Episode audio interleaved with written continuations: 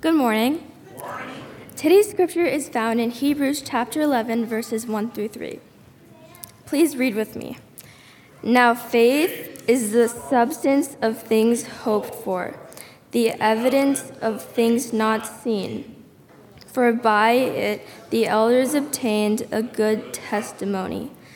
By faith we understand that the worlds were framed by the word of God, so that the things which are seen were not made of things which are visible. Thank you.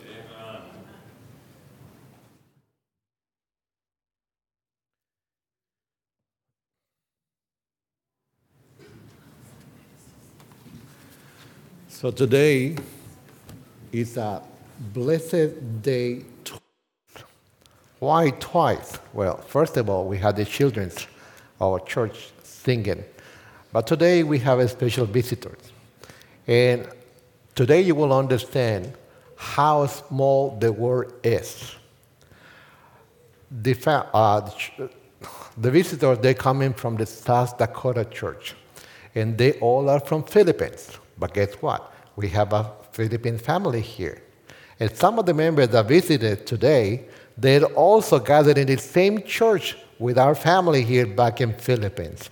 Is it that small world that they get together here? So let's welcome and God bless them and let's enjoy the song. Welcome.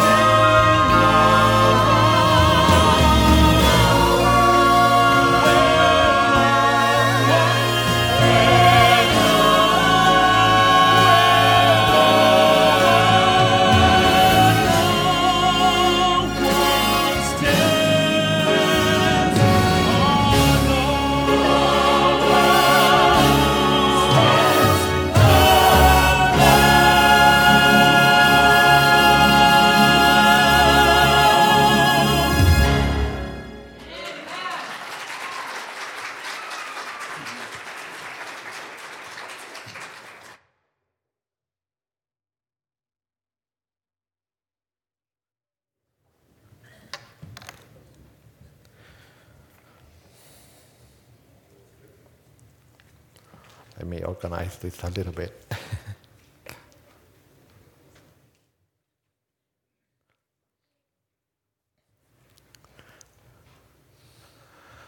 How many of you just feel like heaven just a few minutes ago? Amen. it's a beautiful. Always when I hear these voices, touch my heart, and it's a beautiful that some people may not be. Uh, I'm sad that some people may not be here today, but we're praying.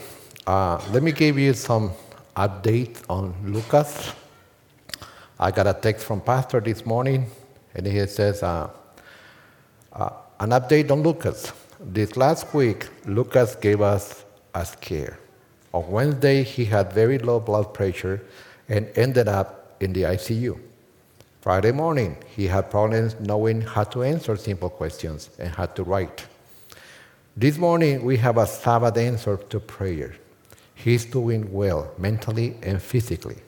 Praise God. He will start the treatment again when there are enough nurses to watch him carefully. Thank you for your support on Lucas and our family. Pastor will be in the office this week, Wednesday afternoon and Thursday morning for regular office hours. Isn't that amazing how God answers prayers? But also, we do have another, uh, let's say bad news too. Uh, Greg Heisig, he got sick this morning. So he might be at the hospital by now with Anita. So we're going to have a small prayer so that God can help us. So let's bow our head for prayer. Father in heaven, we thank you this morning for the blessing, first for being here to worship you and praise you. We ask you, Father, that this morning that you be especially with Lucas. You know, for us as human, it's hard to see our son suffering. It's hard to see one of our family members suffering for any disease, Father. And we want to heal.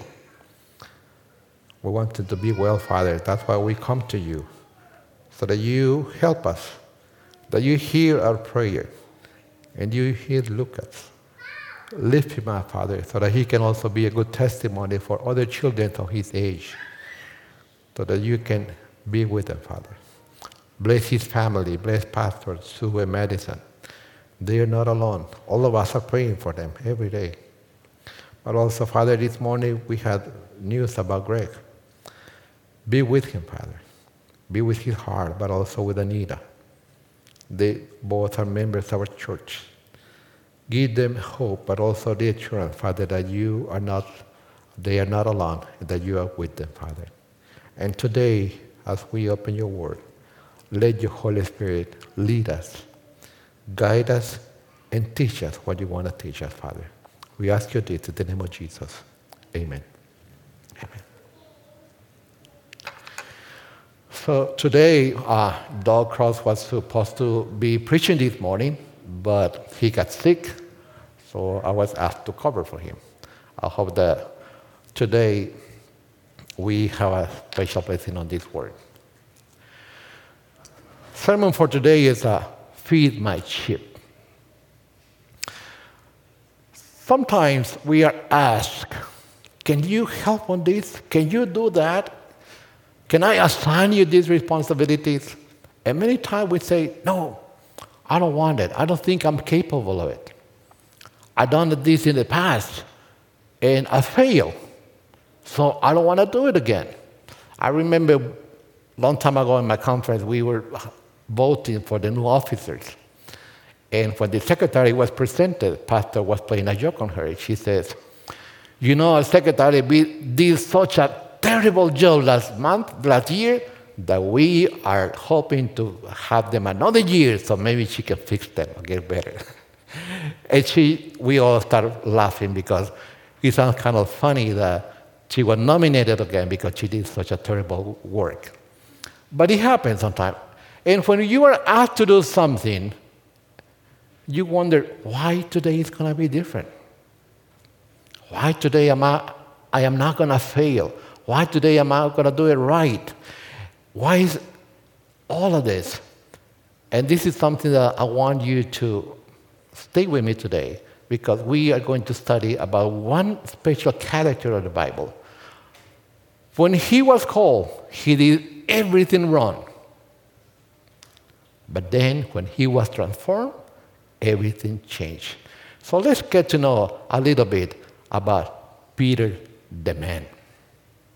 And let's read a little bit about him. For example, let's read about him on Matthew 16 23. What did Peter do? Well, he tried to stop Jesus from going to Jerusalem and suffer many things. And we read there that, but he turned and said to Peter, oh, Who is he? Is Jesus. Get behind me, Satan. You are an offense to me, for you are not mindful of the things of God, but the things of men. Jesus has been talking to his disciples, and he says, I'm going to go to Jerusalem and suffer. And Peter, to Jesus' eye, and tell him, Master, don't go. Jesus understood what's happening. Peter didn't. So Jesus rebuked Peter. What happened is Peter convinced Jesus. We're doomed. We have no choice. We have no hope. But he was stopped by Jesus. What else did Peter did? Well, he was asked to pray for Jesus in the special hour when Jesus was going to be crucified. And what happened? He fell asleep, not once, three times.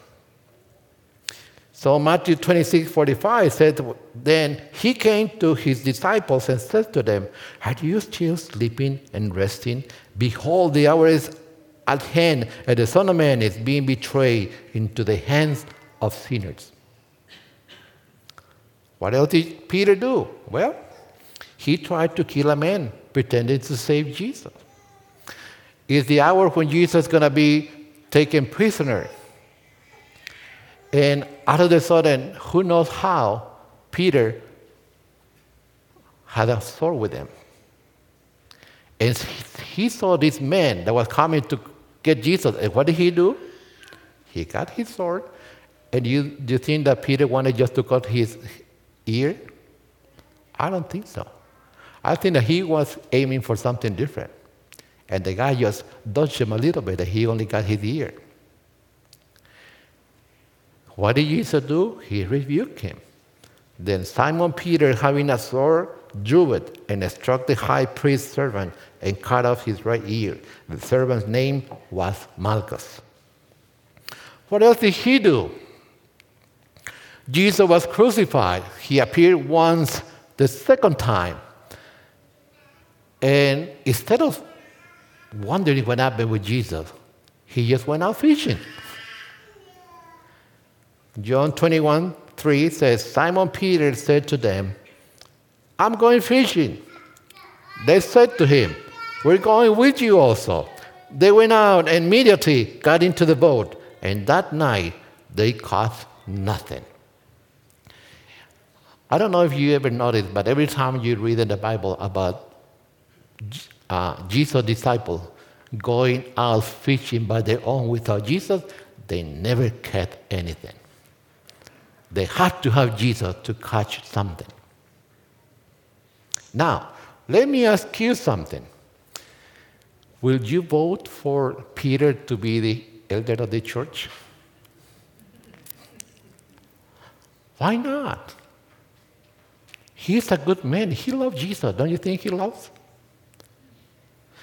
Would you recommend Peter?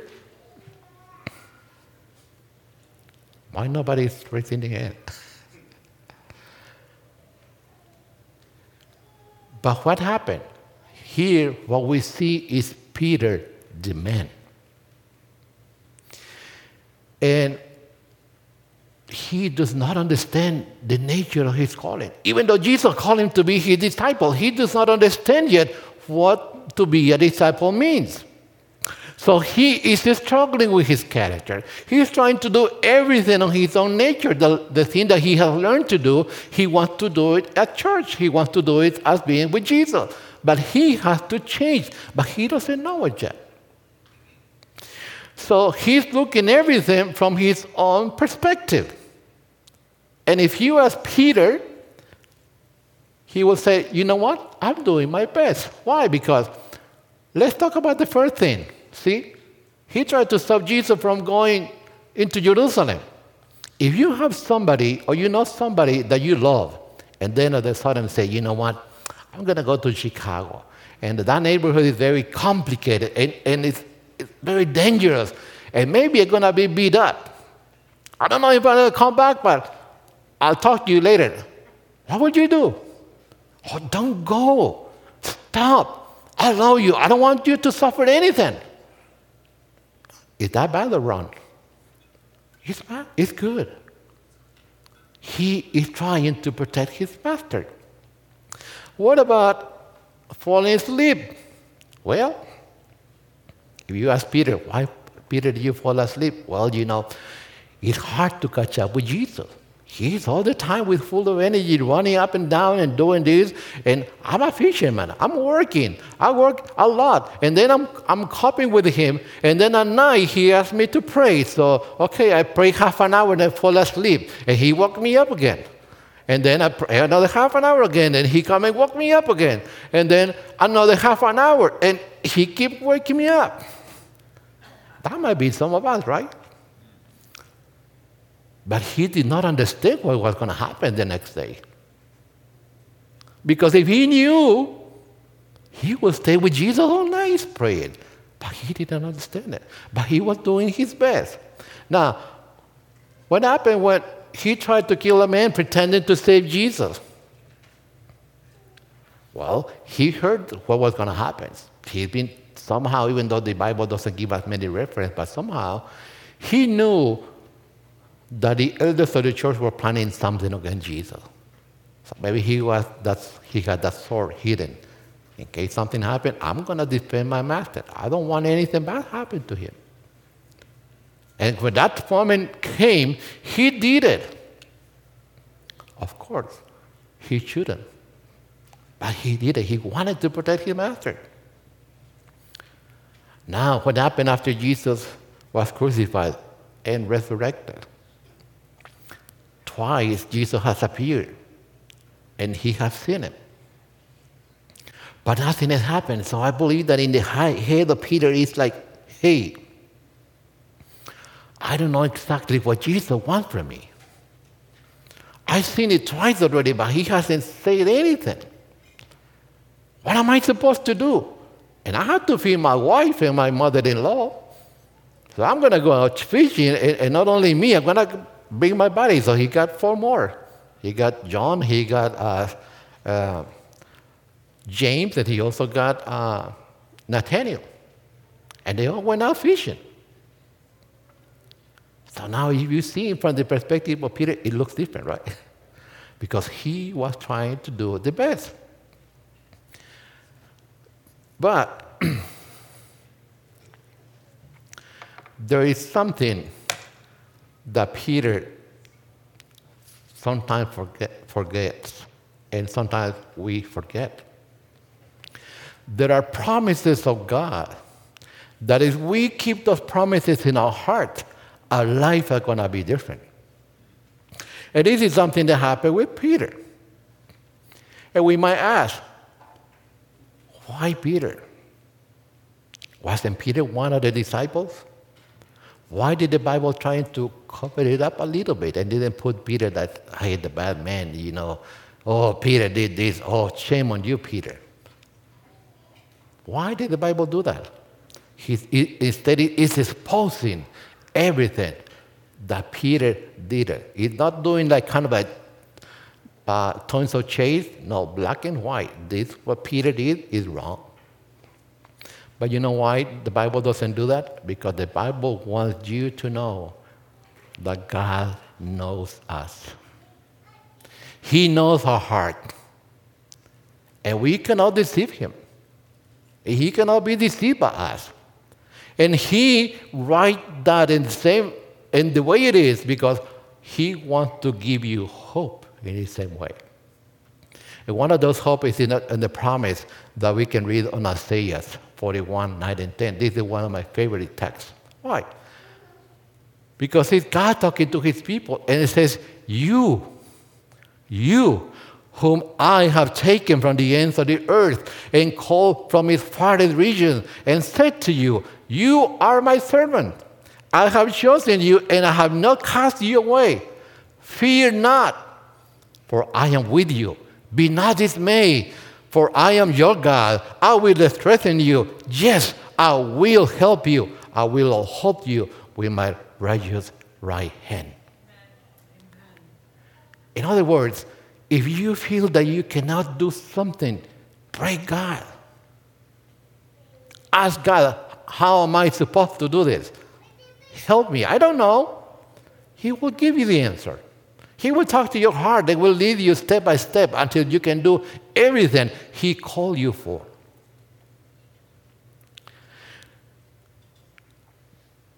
So God is telling you through the Bible that He loves us and He will do everything. Peter got a promise similar to that.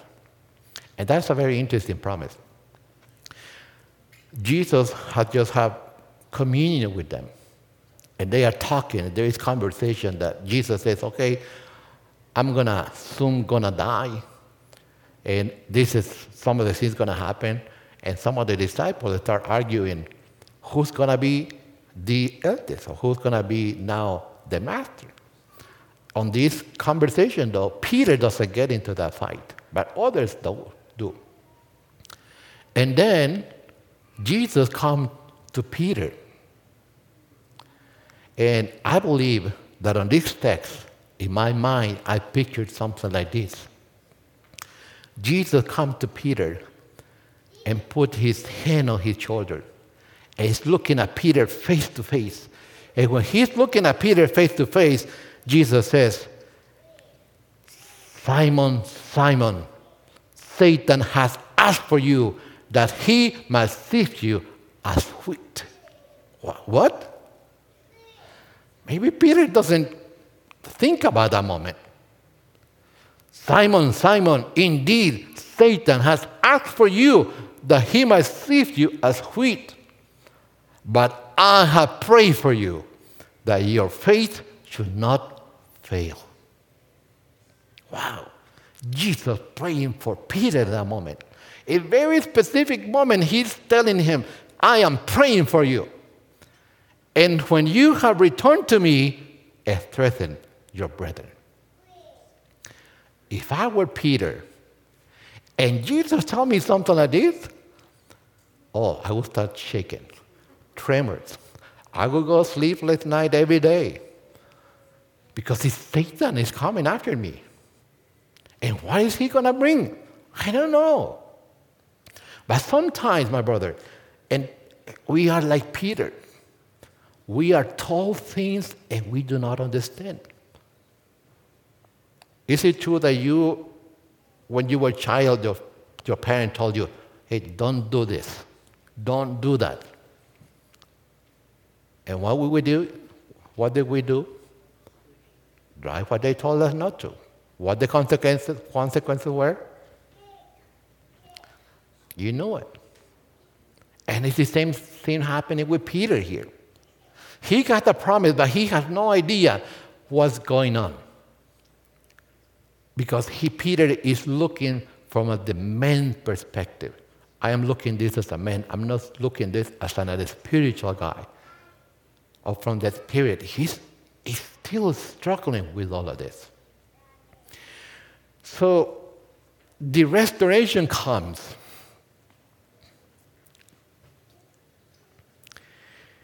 And it is interesting how the Bible sometimes gives us some clues that will encourage encourage each of us to wait on the Lord.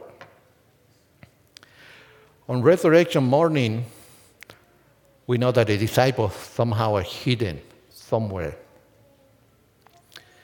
And they knew that uh, Jesus is in the tomb. Some women come in to anoint the Jesus body, and when they come to the tomb, they find the tomb open. And there's one guy sitting right next on the tomb with a happy face. And they are worried, what is the body of my master? And they start a little conversation. And after that conversation, the angel says something interesting. And pay attention. But go tell his disciple. It's the angel talking to the women. Go tell his disciple. And Peter, huh?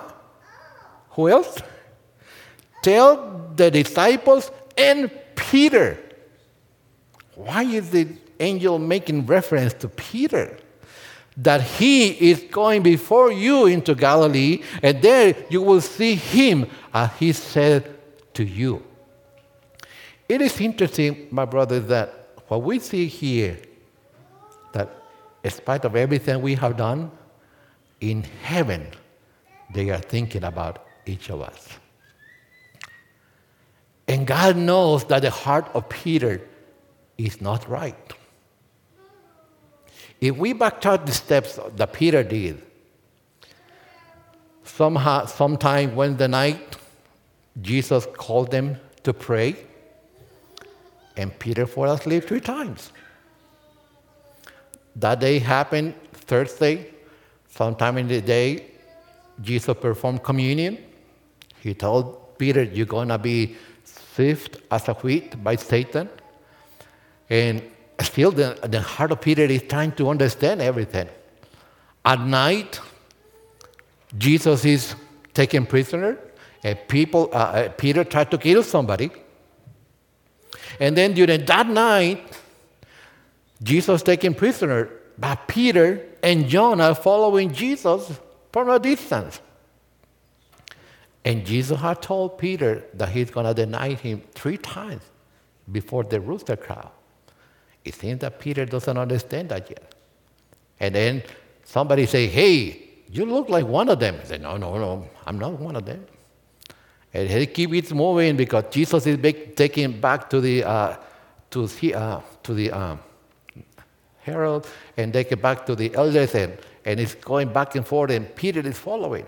And then the second time somebody come and say, hey, you look like one of them. He said, no, that's not me. And even on the third time, it even gets worse. Why? Because on the gospel, it tells that he did not even do something. He began to curse and swear I do not know this man of whom you speak. You can find that on Mark 14 71. And I believe that at that moment he heard the rooster crow. And he remembered what Jesus told him. He looked now for Jesus. And from the distance, Jesus is looking at him. How would you feel if you get caught doing something by the people you love. Somebody told you, the, the person that loves you the most says, Don't do this. And at the moment that you do, and you turn around, and the person that you love is looking at you. Wow. That went in the heart of Peter. So he ran weeping, Peter's weeping.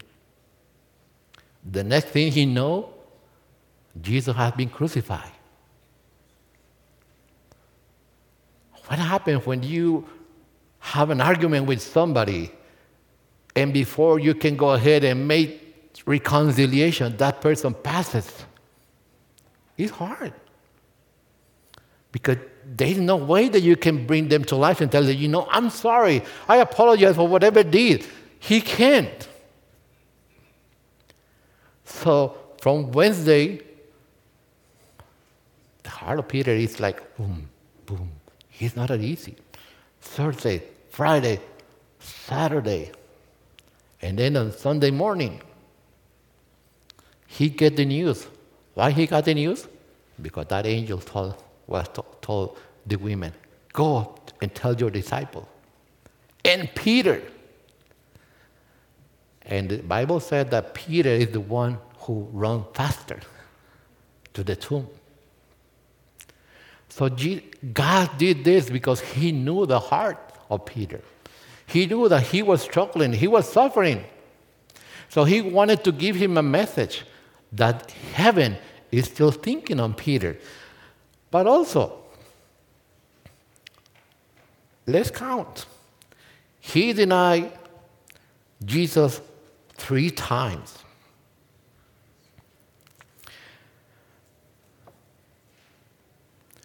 Three times Jesus appeared to his disciple.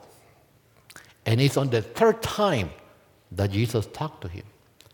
But when Jesus talked to him, he tested him three times. Let's read about that in John 21 15, 17. So when they had eaten breakfast, Jesus said to Simon Peter, Simon, son of Jonah, do you love me more than this? He said to him, Yes, Lord. You know that I lo- love you. He said to him, Feed my sheep, feed, feed my lambs. He said to him again a second time, Simon, son of Jonah, do you love me? He said to him, Yes, Lord. You know that I love you. He says to him, Tend my sheep. He said to him the third time, Simon, son of Jonah, do you love me? And Peter was grieved because he said to him the third time, Do you love me? And he said to him, Lord, you know all things. You know that I love you. And Jesus said to him, Feed my sheep. How that happen? That night they went, they went out fishing, they got nothing. Almost at sunrise, they saw a man by the shore. And this man yelled at them and said, Hey, do you have any meat? And the disciple looked at them and said, Mm-mm. So the man told them, Throw the net to the right. And they did it. I don't know why, but they just followed him. And as soon as they saw it, the net was filled with 153 fishes. That's what the Bible said. And it's at that moment when John recognized who that man was, and he goes to say, Hey, Peter, that's the Lord. And Peter, because he was maybe just using the uh, underwears of that time, he wasn't wearing his tunic, he plunged himself into the sea and hid from the master. So they managed to bring the boat to shore, get the fish, and when they get there, they see a man with a fire, and he's cooking a fish and has some bread. So he invites them to bring the fish and eat. They know that it's Jesus, but everyone is afraid to ask him, Who are you? I believe, I don't know if you've been in that situation when you are not in a good, say, in a good way with somebody, and then you are dining together, and then you have a face to face. How do I start the conversation? How do I tell them, forgive me? How do I tell them I'm wrong? You, you are there like, I'm going to wait until everybody leaves so I can talk to him. or I'm going to call him, hey, can I talk to you? And take him apart and talk to him. And, Peter is there just looking at Jesus. And then Jesus takes the first move. And it's interesting how that happened because this is a constant in heaven. What happened when Adam and Eve sinned? Did God come by the tree of life and put a chair and say, okay, I'm going to wait and see if that Adam and Eve come and ask me forgiveness? no, he went out looking for them. In the same way, when Peter despite everything he did, God sent an angel to give him a message that Jesus is back to life. And now Jesus is restoring Peter. But in the way that he does it, it's, it's kind of interesting. Why? First of all, because he addresses Peter as Simon, son of Jonah. Why did he call it Simon, son of Jonah? Well, because if you read, uh, it's Matthew 10, 2 to 4. When you read the list of the apostles or the disciples, there are two Simons. Simon, the one named Peter, and Simon the Canaanite. So it seems that Jesus wanted to make it clear that he's addressing Peter, the one that he changed his name, but he doesn't call him like Peter because Jesus named him Peter. He called him Simon, son of Jonah. Somehow he's telling him, Peter, I'm calling you by your main name, your previous name, because I want you to understand this, what you were. And then he asked him the same question. He says, Three times, Do you love me? Why is that important? Well, Ellen White says the question that Christ had put to Peter was significant. He mentioned only one condition of discipleship and service. Lovest thou me? He said, This is the essential qualification. Though Peter might possess every other, yet without the love of Christ, he could not be a faithful shepherd over the Lord's flock. Knowledge, benevolence, eloquence, gratitude, and zeal are all aids in the good work, but without the love of Jesus in the heart, the work of the Christian minister is a failure. So, in other words, Jesus went into the deepest part of Peter. Do you love me? When you are called to service, what is your motivation? Oh, I'm going to do this because I'm going to show people how things are done. I'm going to show people that I am good at this. I, they can see now that everything I've been talking about, that's the way it is. No, that's the wrong side or the wrong pathway. You have to do it because you love God and that you love the people you're going to serve. That's the point. And this is what God is telling Peter do you love me? But not once, three times. Now, at this conversation, there are two types of love. The first time when Jesus asked Jesus, uh, uh, Peter, Do you love me? He uses the Greek word. And, and that is the beautiful of the Greek language. There are, even though words that sound, they might reference to the same thing, but it has a different roots. And the first that Jesus used is agapao or agape. And that is kind of unconditional love. So in the first question, Jesus is telling Peter, Peter, do you agapao me? Do you love me unconditional? And what is Peter's answer? I love you. I phileo you, which is a filial love, or means like a brother. I love you like a brother. And this conversation goes. So there are two different types of love. One is unconditional. It is like the, the love that God has for all of us. He loves us regardless if we love him back or not. And the brotherly love is when we love each other. And Jesus also gives us two examples. For example, in Matthew 5 43 and 44, he says, Love your neighbor and hate your enemy.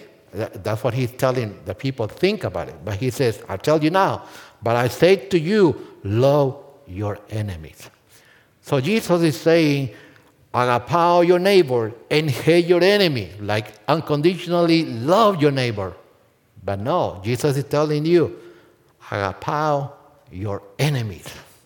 But why your enemies? Because they will never love us back. But we need to love them. That's the different kind of love.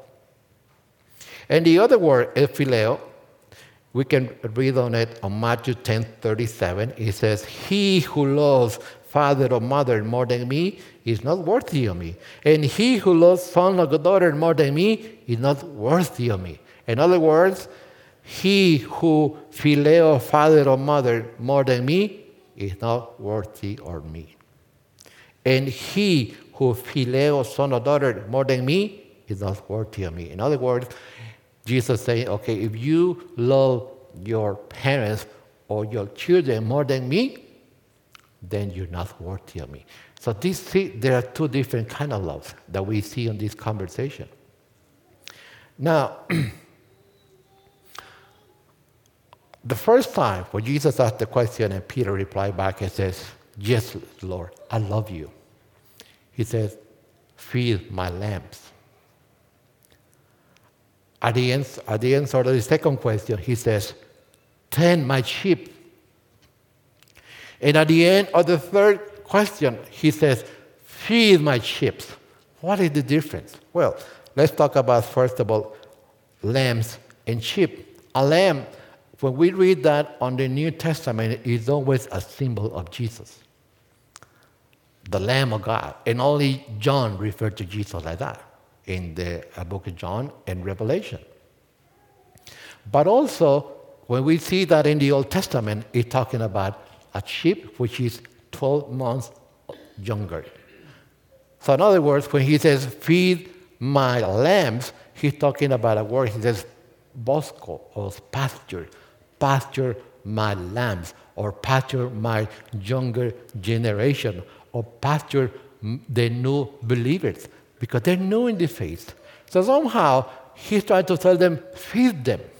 Feed them. But how do we feed a person? Well, that's another thing that God did let us without clue. When Jesus was tempted by Satan, and Satan asked him to turn the stones and bread, on Luke 4 4, Jesus answered him and saying, It is written, Man shall not live by bread alone, but by every word of God. So we can feed them with the Word of God. You see those beautiful teenagers and children here singing? We can teach them in such a way that they understand. We don't have to talk to them about prophecy. And you know, it's a 144,000. No, no, no. Teach them like a children. How they can understand it. And we have classes for that at Sabbath school. We have a school. We have a program for them. But we also do the same thing with non-believers. We're not going to talk to them about prophecy or they're going to run. No, we just talk to them about how Jesus loved them, why Jesus sacrificed for them, even though they don't want any communion with Jesus. And that's how the step by step they came to know Jesus. So feed my lambs, the new generation, the new believers. And then he says, tend my sheep or feed my sheep. Now for ten, he's using another word. And this is uh, poimaino, and it's like a 10 as a shepherd or figuratively supervisor. And we find something similar there in Matthew 2 6. And thou, Bethlehem, in the land of Judah, are not the least among the princes of Judah, for out of thee shall come a governor that shall rule my people of Israel. Another version says, shall shepherd my people of Israel. So, in other words, when talked about 10 is to be the shepherd for these people, to be a pastor for them, to help them to have a better life, to help them to understand that not everything is on this earth. We are hoping for a better earth, new heavens and new earth. And who are the sheep? Well, this is the people of God. All of us are sheep. We all are sheep of God. Now, some might have this kind of feeling too. When somebody, or some assert that if a soul stumbles and falls, he can never regain his position. But the case before us contradicts this. Before his denial, Christ said to Peter, When thou art converted, strengthen thy brethren in committing to this to his stewardship the soul for whom he had given his life christ gave to peter the strongest evidence of his confidence in his restoration and he was commissioned to feed not only the sheep but the lambs a broader and more delicate work than has hitherto been appointed him not only was he told forth the word of life to others but he was to be a shepherd of the flock. See, we must say, I'm not going to vote for Peter because I don't think he has any hope. I don't think he's going to be a good leader. But Jesus thought different. Not only restore him, but now put him into a position that he's going to be shepherd of all the lambs and sheep that Jesus brought. It's like, okay, I made all of these. Now it's for you to take care of it. Wow. It's a huge responsibility, isn't it? But God trusted Peter now. Why did he trust Peter? Well, the scripture continues. And on, on John 21 18 to 19, most assuredly I said to you, when you were younger, you girded yourself and walked where you wished. But when you are old, you will stretch out your hands, another, and another will gird you and carry you you do not wish. This he spoke, signifying about what death he will glorify God. And when he had spoken this, he said to him, Follow me. So, to who is the Bible talking about him? Peter. Do you think Peter followed Jesus after that? Sure, he did. Now Peter understood what it means to failure, to do things on his own way instead of doing the things in God's way. So he's now restored, but now that he has been restored, what is he doing? What is Peter? Well, he visited uh, on the, his first sermon, baptizes 3,000 people. Wow! what a change, isn't it? And you didn't want to vote for him. Acts 2.14, it says, But Peter, standing up with the eleven, raised his voice and said to them, Men of Judea, Judea, and all who dwell in Jerusalem, let this be known to you, and hear my words.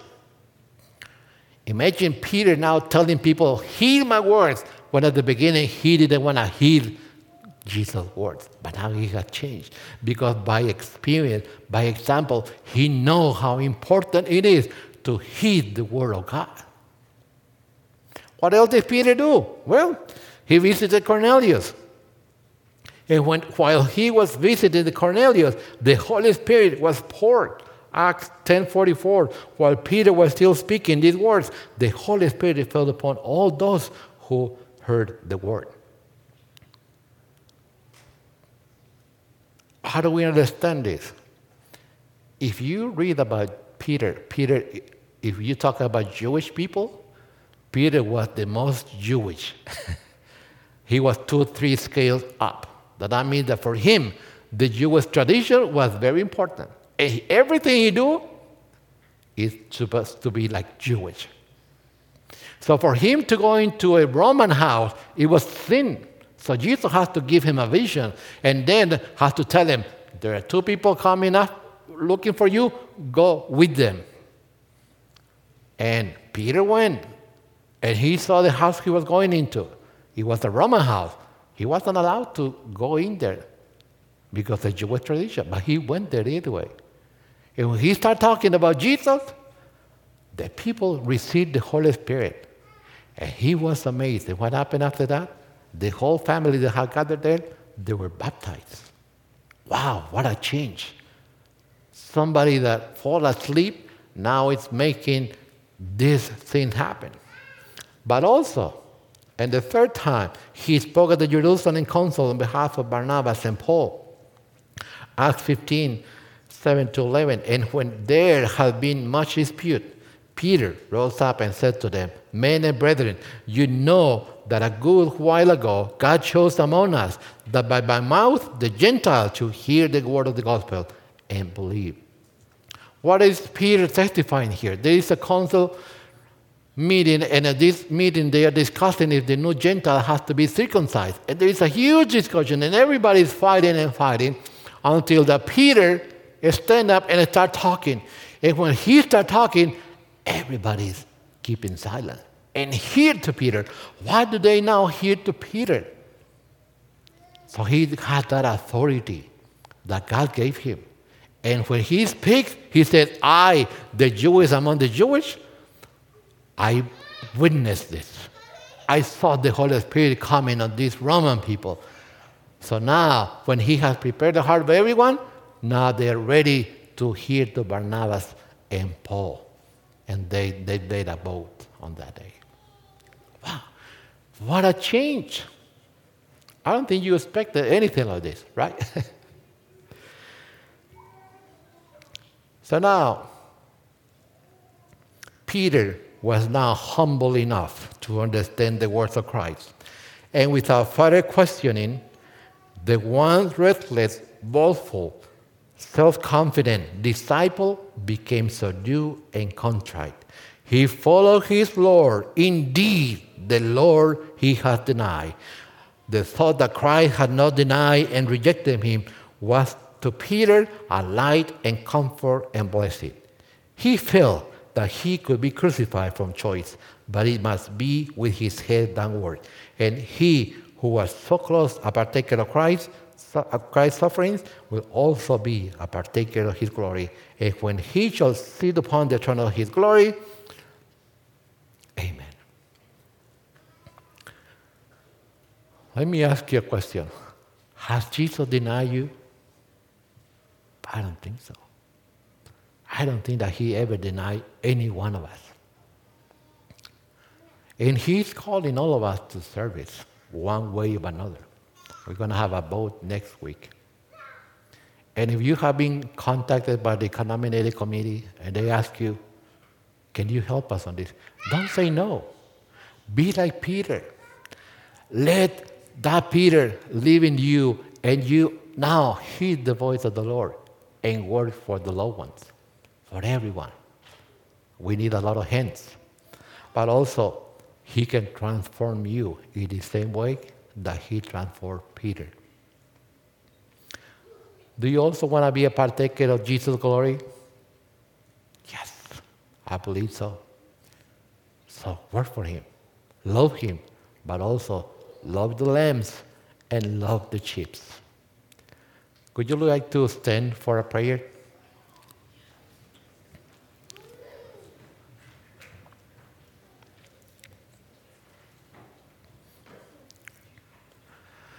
Let's pray.